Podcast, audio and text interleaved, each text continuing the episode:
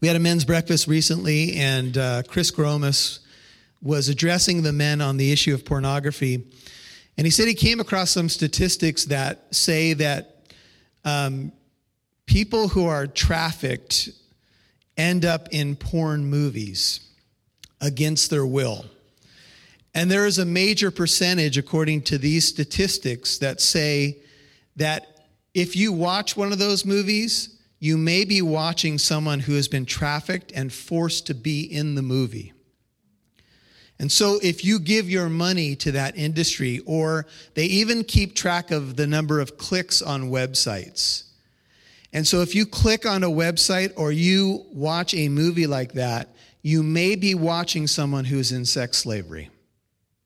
So, that made all the guys, I think, who were there that morning think a little harder because we know that this is a major problem in our world. And love should move us to do a couple of things based upon James 1 26 and 27 to visit orphans and widows in their distress, what Corey just talked about, in their affliction, in their tribulation, and to keep ourselves unstained by this world. This is true and undefiled religion in the sight of our God and Father. And I know as we are all being sanctified into the image of Jesus Christ, we are trying more and more. This is what I want to do to get my Father's heart. And my heart needs to be replaced with my Father's heart. And man, it's a battle sometimes. We all know, right? This world, trying to do the right thing and avoid the wrong thing is where we all battle. But if love for God and love for people dictates your behavior, you won't go wrong. And the love of God and the love for other people are intertwined and inseparable. You cannot say you love God and you don't love people. Now, there are certain days when I feel that way. Lord, can I just love you? Because people are a pain, right? Some days I, I feel that way, but God tells me over and over again you can't say you love God and hate your brother. The two are intertwined, they are inseparable, they are linked together. And so, as we love God, think of a cross. As we love Him more vertically, as we invest in that love relationship with God, our horizontal relationships take care of themselves. And what, where we're going to go this morning is you and I need to know that on Judgment Day, and by the way, you're going to be judged not for your sin, the good news is that your sin was dealt with in full at the cross if you're a Christian, but you are going to stand before a bema seat. And get this what we're going to learn from James is that the judgment at that bema seat will be all about how well you loved God and loved others. It's going to be as simple as that. That will be the measure of your reward on that day is how well did you love? So every day that you're going to live this coming week, if you could just use that measurement as the success of your week, or maybe times when you failed, how well did I love today? That will be it. And you don't have to love on your own. You have the power of God to help you. Now, James, moving into chapter two, after he's challenged us with these three things that we are to help orphans and widows in their distress. We're to keep oneself unstained by the world. We're to bridle our tongue, is the third thing. He goes into chapter 2 with these words My brethren, do not hold your faith in our glorious Lord Jesus Christ with an attitude of personal favoritism. For if a man comes into your assembly, James may be addressing very early Christian assemblies, which uh, the word assembly is the word from which we get synagogue Christian assemblies were in homes, more probably typically here, as James would address a group of Christians who have been dispersed, Jewish Christians.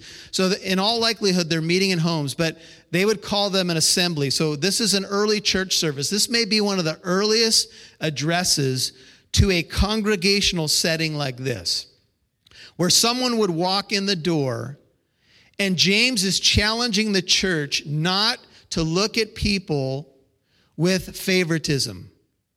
See, favoritism is the opposite of love. God shows no partiality. Over and over again in the scripture, it says, God does not show partiality. So neither should you. And James, uh, some of the scholars of the New Testament say he may have been at a church service where he witnessed this occur, where he watched two different people dressed in completely different ways get treated in two different ways. The first man is well dressed. He comes into the assembly, verse 2, with a gold ring, a sign of wealth. He's dressed in fine clothes, literally bright or shining clothes. And there also comes a poor man in dirty clothes. And you pay special attention to the one who is wearing the fine clothes and say, You sit here in a good place. And you say to the poor man, You stand over there, or you sit by my footstool. You sit by my futon. You sit near where I put my feet. Now, one of the things that we do in the world, and this is probably maybe most true in Western culture, is that we judge everything by what we see. In fact, Sunday mornings in many places become all about what you're going to wear. And so there are certain assemblies that you go to. In fact, some of you may have grown up in those assemblies where, unless you come in in a suit and a dress, you're not acceptable. And so it immediately eliminates a lot of people who don't even have the clothing to come into a place like that. Why in the world would that ever be a measure of somebody coming to a church? A church is supposed to be a place that's a hospital for sinners, not a fashion show. Now, look, we have all a different spectrum of clothing that we wear. Some people are you know, compelled. They feel like they want to dress up a little bit. Some people dress kind of in the middle. Some people are casual. Frankly, we don't care. Because God doesn't look on the outside, God looks at the heart. And in the ancient world, if you were poor, you were really poor, and you may have had one garment to wear. And because you had one garment to wear, that garment would wear out. And so you would end up looking shabby and dirty because you may not have had a home. You didn't have a whole closet. How many of you have some issues with shoes? How many of you have way too many shoes in your closet? Can I get a witness? Anybody want to confess right now? Confession's good for the soul, right? And then you have those shoe boxes. Why you save the boxes, we don't know. It's a mystery. Some of you need counseling. Anyway, some of you are ribbing your spouse right now. That's you. He's talking about you. I knew it was a good idea to come to church this morning. Some of you need to do the closet cleanse. Oh, we're going through that at my house right now. That's probably why I'm bringing it up. But anyway. now, if you pay special attention to the man that looks good, let's say he's got a fine suit on, a Rolex, and one of the ushers or usherettes in the back says, Oh, come here, man. We'll, we'll sit you on the front row. Come on down. And right behind the man in fine clothes is a man who isn't dressed too well, maybe dirty, maybe shabby. And the response is, "Oh, you you you can stand over there." Well, James says in verse 4, have you not made distinctions among yourselves and become judges with evil motives?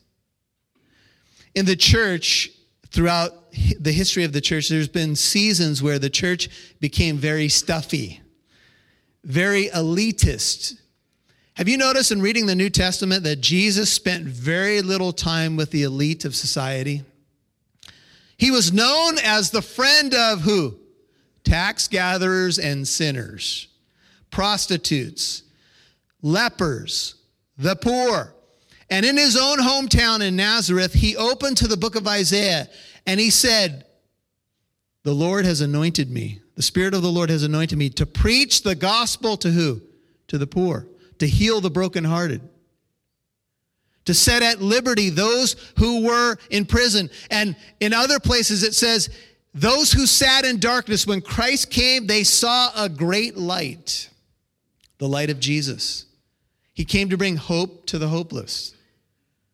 There's scriptures in the New Testament say that, that say that the Pharisees were lovers of money instead of lovers of God. They loved the best seats in the synagogue. They loved the greeting in the marketplace, but they were void of the love of God.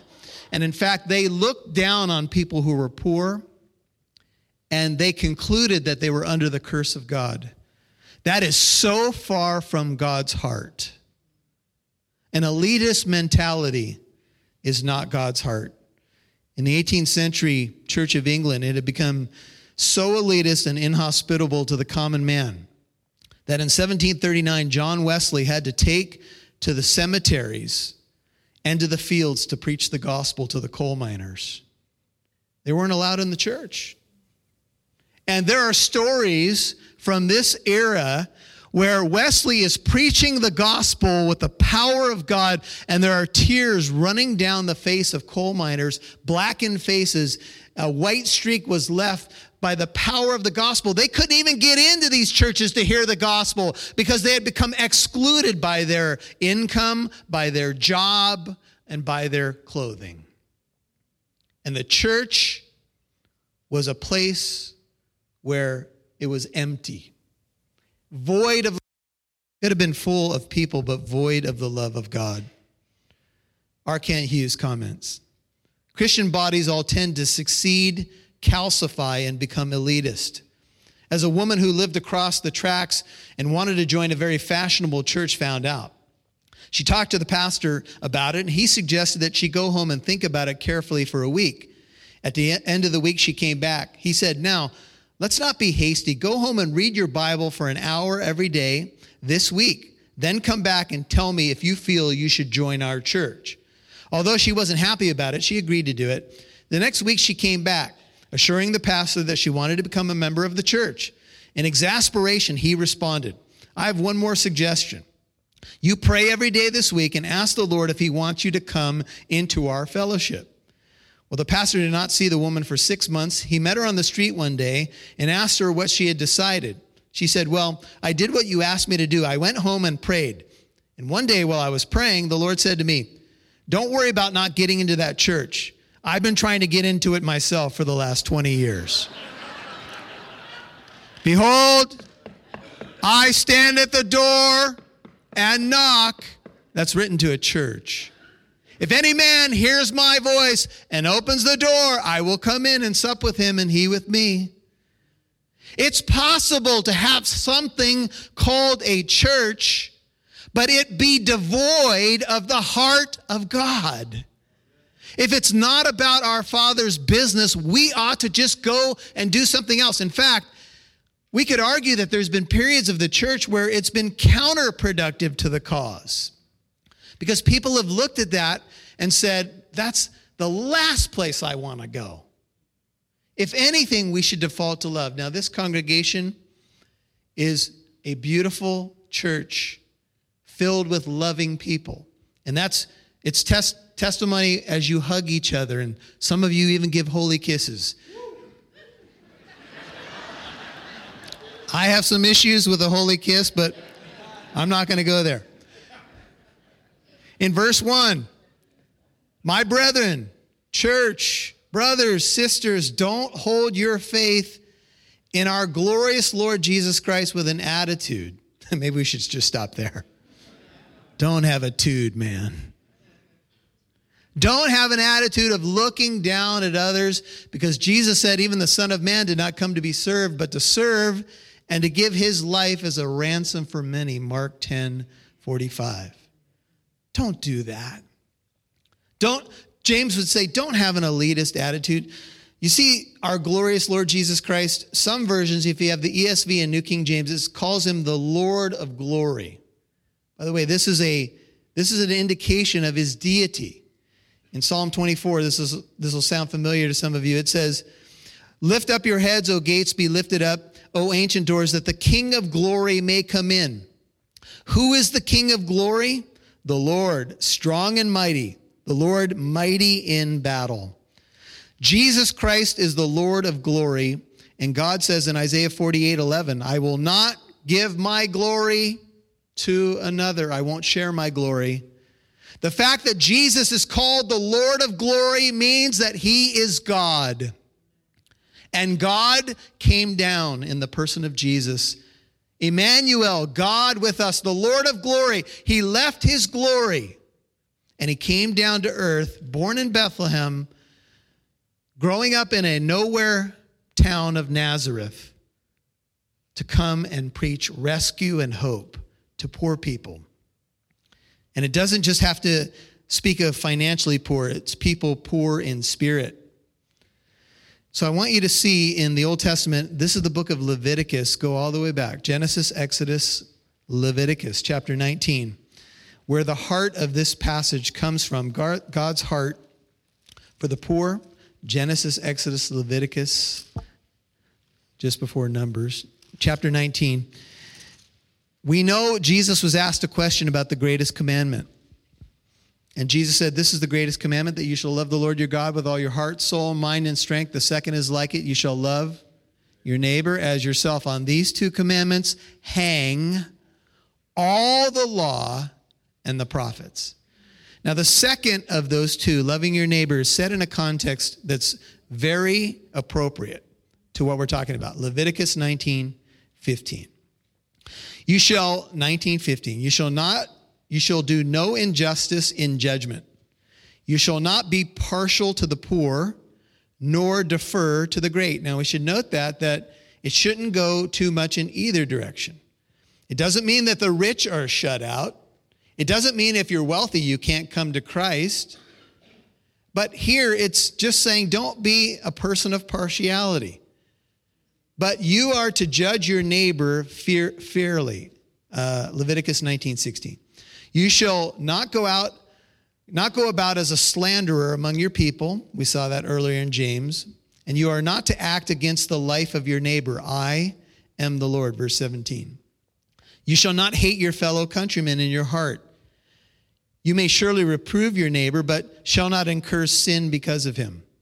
You shall not take vengeance nor bear any grudge against the sons of your people. But what's your Bible say? But you shall love your neighbor as yourself. I am the Lord. Do you see that even the famous verse that we all know, and we might not have known where it was before today, is set in a context of not demonstrating partiality. Now, we all can be partial to certain types of people.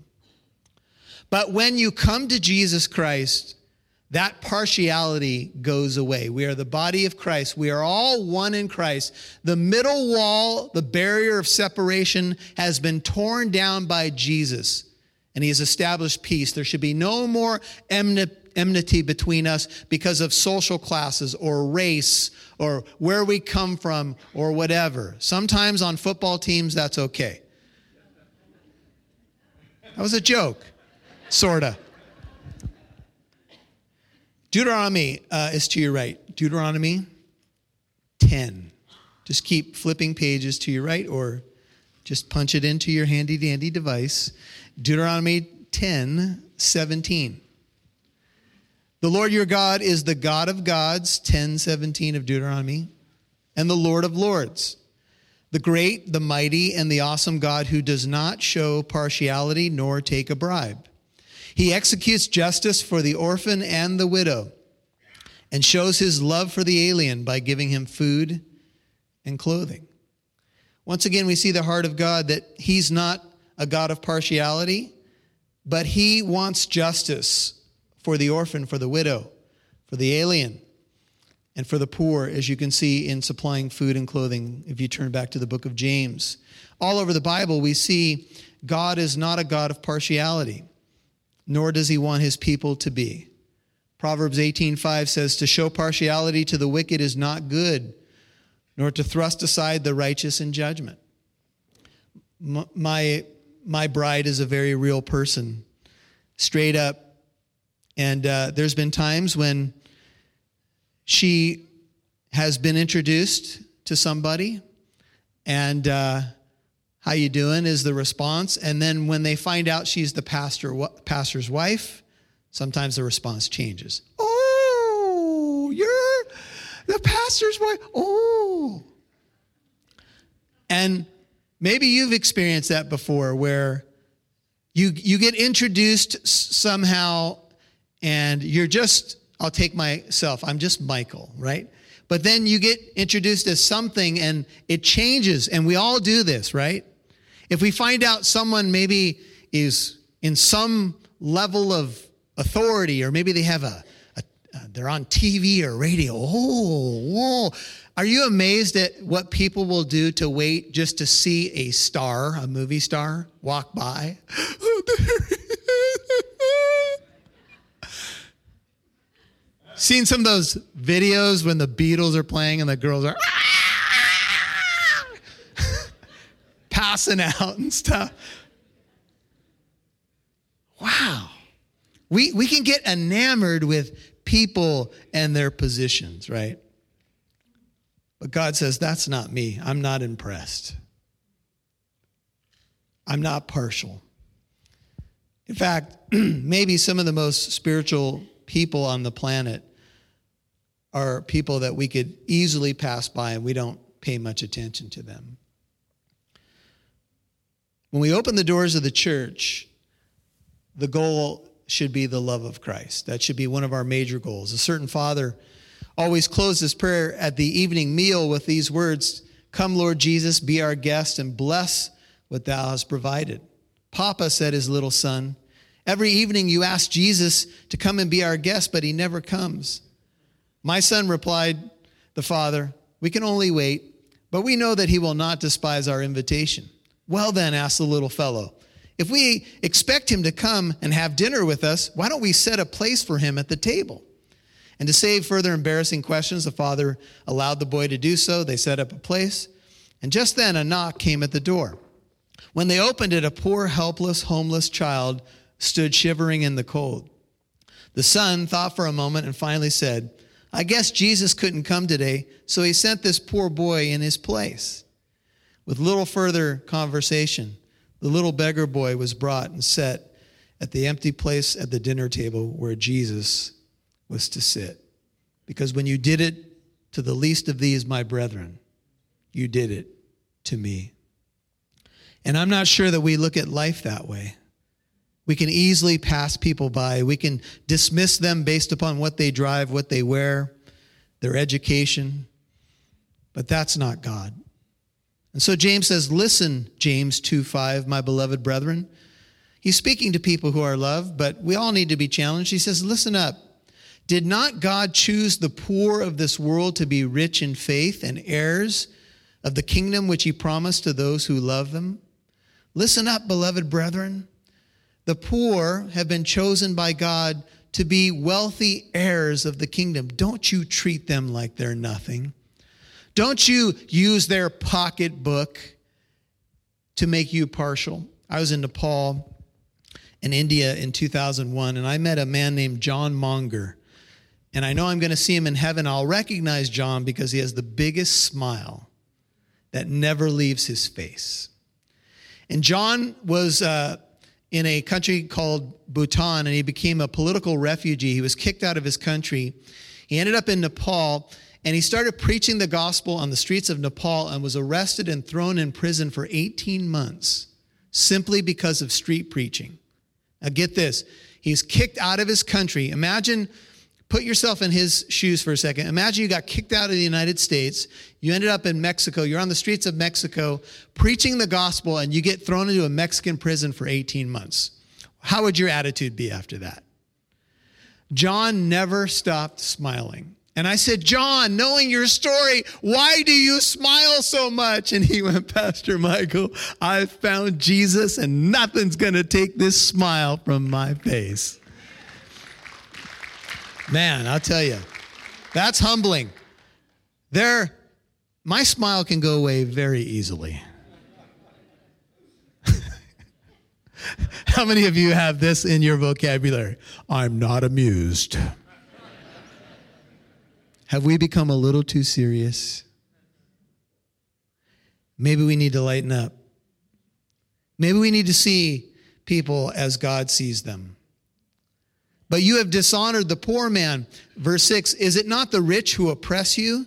Speaking of ex, uh, economic exploitation, and personally drag you into court. So let me just give you the backdrop for a second. Uh, it appears, and we'll see this later in chapter 5, that wealthy landowners were exploiting early Jewish Christians because there were classes of people, and you were pretty much there was a diminishing middle class, so you're pretty much either rich or poor in this society. And that's probably how you were going to stay. Wealthy landowners would hire workers, sometimes day laborers, and they would put them to work, but sometimes they would hold back their pay. And what could you do if you're a day laborer trying to fight a wealthy landowner? And sometimes these cases ended up in a court. Or sometimes the because the wealthy person had money and the poor man did not, he could turn it around on the poor man and exploit him in court and drag him into court on false charges. And the poor man had very little way to fight the rich man. And it may be, and this is my own conjecture, that the rich man that walked into that assembly and was treated so well while the poor man was treated shabbily may have been that poor man's boss who was exploiting him or he may have been one of the wealthy landowners that was pulling these shenanigans on the church. And so James is saying, why would you celebrate that man and give him the best seat based upon his clothing and his jewelry when he is exploiting your brethren? Why would you ever do that? Says James. You, you've made a decision based upon his dress, but his heart is an issue. In fact, do they not, verse 7, James 2, blaspheme the fair or noble name by which you have been called? These individuals who were, were being treated in this special way were not even Christians. They were blaspheming the name of Jesus and getting preferential treatment in the church. Think of it this way a movie star goes into a major congregation that I will leave unnamed in our country, probably one of the biggest churches in the country. But this movie star has openly denied the faith. And I'm not talking about once, I'm talking about multiple times. Yet they walk into the church and they're treated as royalty when they, in essence, have blasphemed the name of Christ and from their public platform. Now, you tell me, why were they treated that way? One reason they're rich and famous. That's, that's what this has become all about. And if we put it into a modern context, there you have it. They walk in, it's a bit of a parade, it's a show, they're on the front row, but not because they're a committed believer in Jesus Christ, not because they're a, necessarily a hungry soul just wanting to hear the truth, because if that were the case, of course, they'd have open arms. But they literally blaspheme Jesus in all other contexts, yet they are celebrated in the assembly at the expense of others who are overlooked because they don't have the same fame and they don't have the same fortune. Look, this is reality, folks. These folks were hurting the body, and yet they were being celebrated in the assembly. And James says in verse 8, if, however, you are fulfilling the royal law, the, the word royal there is basilikos, according to scripture, the scripture. You shall love your neighbor as yourself. You are doing well. There is a royal law. It's called royal because it comes from the King of heaven, the King of glory. The King of heaven has given a royal law. The royal one, the ultimate King of kings and Lord of lords says, I have a law. It's my royal law. Here's what I want you to do I want you to love your neighbor, verse 8, as yourself. If you do that, you're doing well.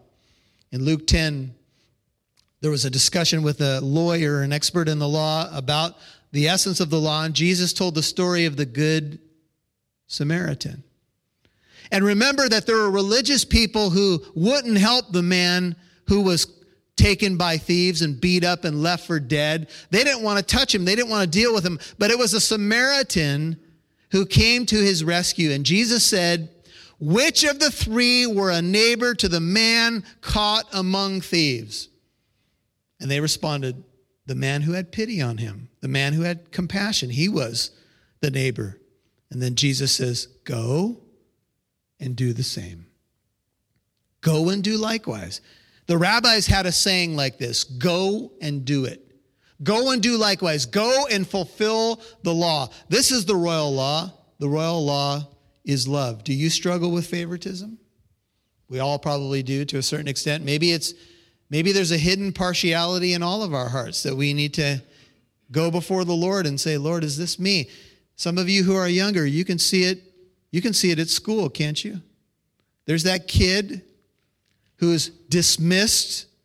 He's put into the corner because he looks different or he he doesn't he doesn't you know hang with the cool kids and he's he's he's beaten up every day whether physically or verbally or ostracized, he feels like he's nothing. And you see it. And my question for you is will you do something about it?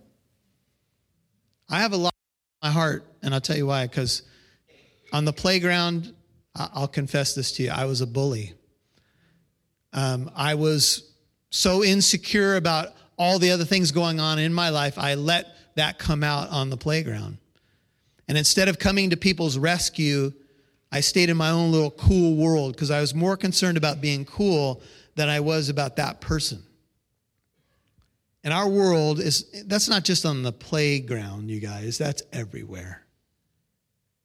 Social classes, exploitation, people who look down their noses at others. And James says, that's not it, man. If you're a Christian, and you show partiality, verse 9, this is hard to take, but here's our Bible. You're committing sin, and you're convicted by the law as a transgressor. For whoever keeps the whole law and yet stumbles, what's your Bible say? In one. Literally, it doesn't say, in the original, it just says in one or one point. The translators add that. But if you stumble in one, you have become what? Guilty of all. Now, the law goes from 613 commandments codified to 10 and summarized in two. 613 commandments and subcommandments. If you read through Leviticus and Deuteronomy and Exodus, what, what's it about? Well, if a person has land and somebody does this to them or they kill their animal or if it's on purpose or accident. It's all about personal injury laws and what people do to one another. And, and sometimes it's some hard reading, but the essence of it is all this. And if you took the 613 and took it down to the 10, the essence of it is this you will not break any of the commandments if you love your neighbor and you love God. You won't. Would you commit adultery with your neighbor's wife if you loved your neighbor? No. Would you steal their stuff? No. Would you lie about them? Would you covet? See, the law, when it goes from 613 to 2 to 10 and then to 2, is summarized, and this is the whole law. Love God with all you are, and love what? Your neighbor as yourself. If you do those two things, you have fulfilled the law. Here's the problem, though. I don't. Sometimes I do, but many times I don't. Sometimes I look back at a day, and maybe you could relate to this, and maybe you had a bunch of pity parties, and maybe you had some outbursts of anger, and you look back at the day and you, you go, Man, I was a rascal today. What is going on? And it may be something like this You know, I didn't even pray first thing in the morning. That may have been where it all started. I was so busy to get on with my day because I have places to go and people to see and things to do and and my whole day unraveled because it wasn't hemmed in prayer. anybody else? Yeah. Was that this morning for you? Yeah. On the way to church? Walked in here? Ain't gonna love nobody today.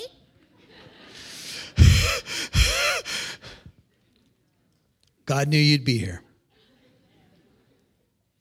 Every sin, every sin, please hear what I'm about to say, is a failure to love God and my neighbor. Every sin. I don't think there's one that doesn't fall into that category. That's what sin is. It's to miss the mark. Torah, law in Hebrew, means to hit the mark. Sin means to miss the mark. We miss it all the time. What do we do? The Bible says because the law is an inseparable unit, if you break one of them, you've broken them all because the essence of them all is love. And if you don't love even one time, you've broken the whole essence of the law.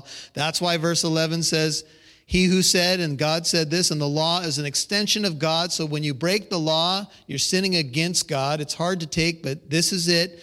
It says, Don't commit adultery, don't murder. If you do not commit adultery, so you say, and sometimes you talk to people and they say, Well, Have you ever done this before?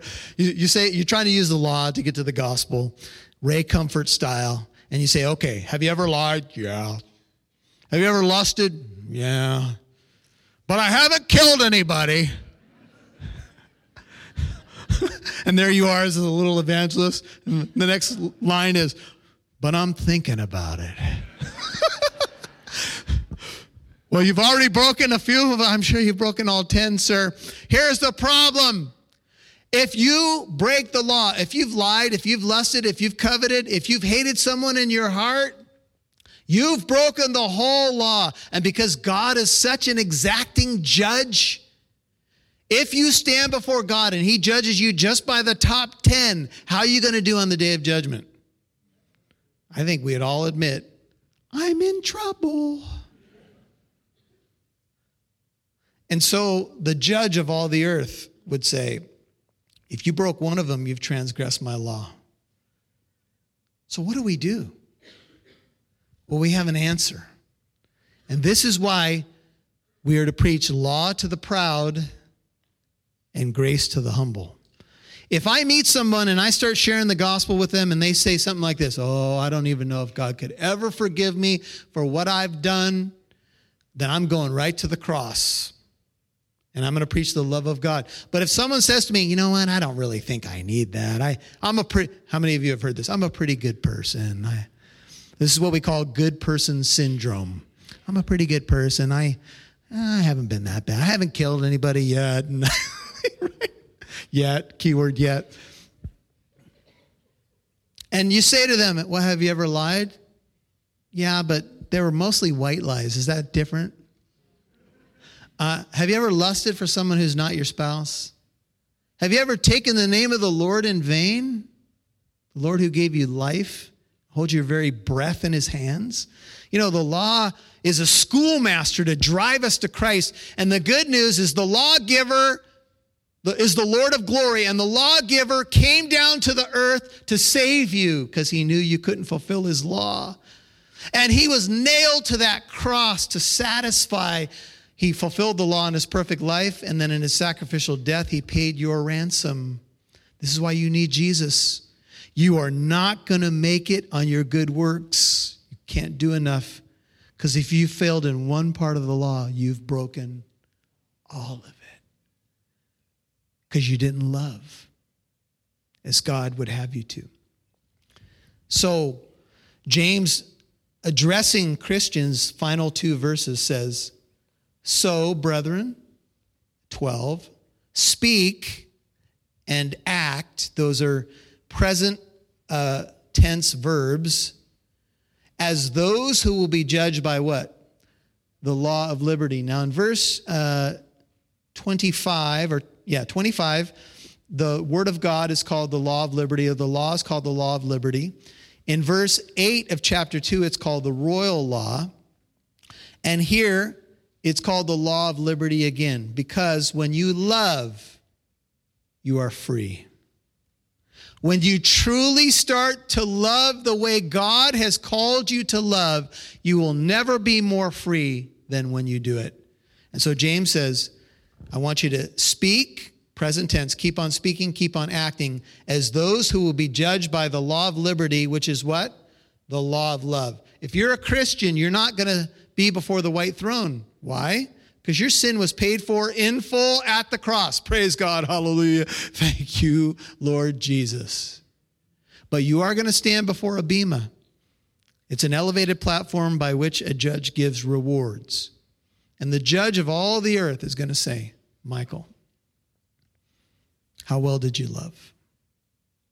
How well did you love your wife? I told you to love her as I love the church.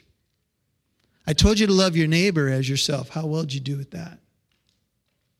I wanted you to love me with everything you are because I knew that in union with me is where you would find life and you would be free. How'd you do with that? Now, if some of you are gulping right now and going, oh, I have good news. You're still alive. Say, I am? Yeah, yeah, you are. Have somebody pinch you. It's not a dream. You still have a chance to change. And I will tell you, I can't produce this. God is going to have to produce it in me. For judgment, verse 13, ending on a sober note, will be merciless to one who has shown no mercy. Mercy triumphs over judgment. Blessed are the merciful, Jesus said, Matthew 5 7, for they shall receive mercy. What do we do in the light of this reality? I'm going to ask the worship team to come on up. We are to see that Christ fulfilled the law for you and me. Jesus at the cross is God's love on display. But just because I'm saved by grace doesn't mean that grace doesn't have implications for my life. And now that I'm saved, God has a call for me and for you. If you're willing to listen and obey, here it is. Go out this week and speak and act as those who will be judged by the law of love. If you simplified your life to that, how easy would your week ahead be?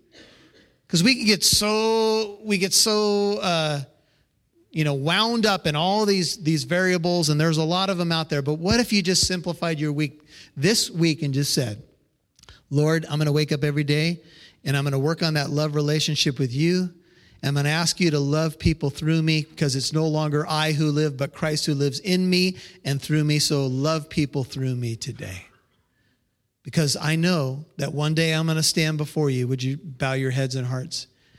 One day I know I'm going to stand before you, Lord. And the one thing you're going to say to me as a saved believer is, Michael, how well did you love? And you're not even going to really ask me that question because you already know, Lord.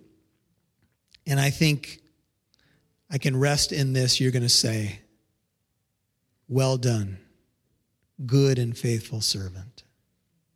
Well done. If we love well, we will hear that. Well done. And Lord, we all have work to do. We confess it. But we're so grateful for your love. We love because you first loved us. And we're a community that has experienced the love of Jesus, the power of the Holy Spirit. The, the preeminent fruit is love. Oh Lord, let it flow. And forgive us, forgive me for the many times that I've failed, the many times that I've not defaulted to love, the many times when I could have taken that extra moment, maybe said that extra prayer or just stepped into somebody's crisis, but it's easier to run sometimes. It's easier to be partial. But Lord, give us your heart in fresh and deep ways this week. If you're not a Christian, then sadly, you're going to be judged by the Ten Commandments. And I'm sure you can see that if you've broken one of them, you've broken them all. You need Jesus. Maybe you've been putting it off. Maybe you've been thinking, ah, oh, maybe God will grade on a curve, or maybe my good works will outweigh my bad works. It's just not going to happen. But there's one who loved you so deeply. He took your pain, your punishment and shame at the cross. And if you're ready to settle it with Him, if you're ready to receive His payment for your sin, you need to, my brother, my sister, because if you don't, you're going to stand before God and He's going to judge you by the law. But that law was nailed to the cross with Jesus. So, with your head and heart bowed, with everybody's eyes closed, if you have not met Jesus, I'm going to ask you right now to do something bold, but Nobody's going to be staring at you. Would you raise up your hand if you don't know Jesus? And I'm going to pray for you. Lift up your hand if you want to meet him for the first time today. Don't be ashamed of him. He was not ashamed of you. There's anybody in here, first time you're ready to give your life to Jesus. Maybe some of you want to rededicate your life. That's always open to you. Doesn't have to happen in a church building, it can happen anywhere. Oh Lord God, thank you for those who are reaching up. Thank you that you are so wonderful to reach down to us right where we are. Thank you that you're so patient, that you're full of loving kindness.